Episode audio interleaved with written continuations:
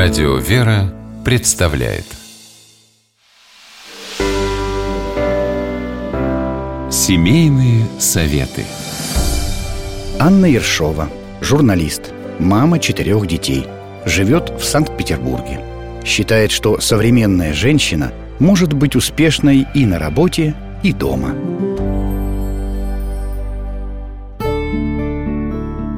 Опоздала. Классная руководительница стоит на пороге класса, в котором у нас начинается первый урок, и победоносно тычет в мою сторону пальцем.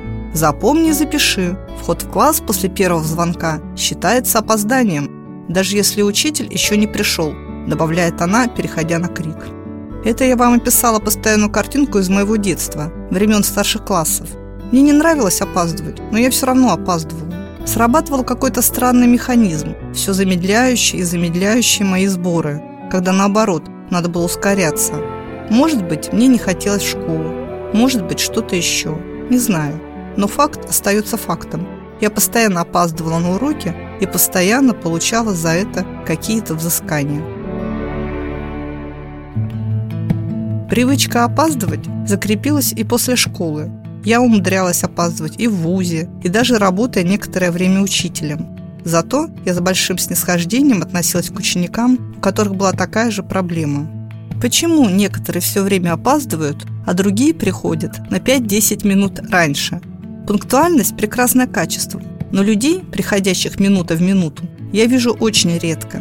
Хорошо, когда встречаешься с кем-то, похожим на тебя, но если вы в противофазе, то бывает очень неловко, когда пришедший минут на 15 пораньше человек ждет тебя в результате больше получаса.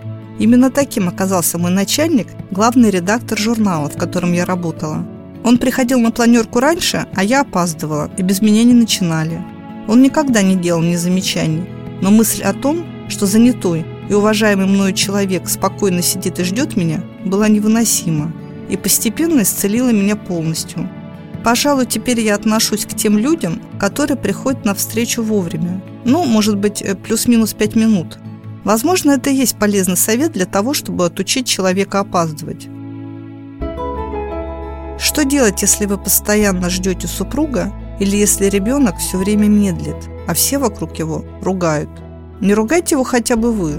Поверьте, каждый опаздывающий сам прекрасно знает, что часики тикают и сам очень переживает. Будьте пунктуальны и спокойны, не упрекайте и не нервничайте. Помогите ребенку собраться. Помню, когда я школьницей влетала в панике на кухню за пять минут до выхода из дома, было приятным сюрпризом увидеть на столе приготовленный мамой завтрак.